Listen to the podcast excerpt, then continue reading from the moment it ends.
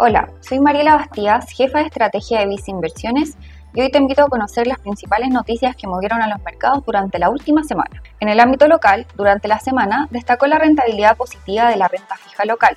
luego de la reunión de política monetaria del Banco Central de Chile y el IPOM publicado el martes, donde señalaban posibles recortes en la tasa de referencia TPM en el corto plazo si la inflación continuaba la tendencia de los últimos meses. Es por esto que los datos de actividad que se publicarán durante esta semana serán altamente monitoreados por los integrantes del mercado, donde se hará conocer la tasa de desempleo, producción industrial y ventas de retail correspondientes al mes de mayo. En cuanto al desempeño del IPSA, el índice accionario local registró retrocesos alineado al desempeño de las bolsas accionarias internacionales, donde comentarios por parte de los presidentes de los bancos centrales de Estados Unidos, Europa y Reino Unido, entre otros, continuaron entregando discursos a favor de nuevas alzas de tasas de interés para controlar la inflación. Además, respecto a los mercados accionarios asiáticos, durante la semana se observaron retrocesos, luego de que el Banco Central en China recortara su tasa de préstamos de 5 años en menor magnitud que lo estimado por el consenso del mercado,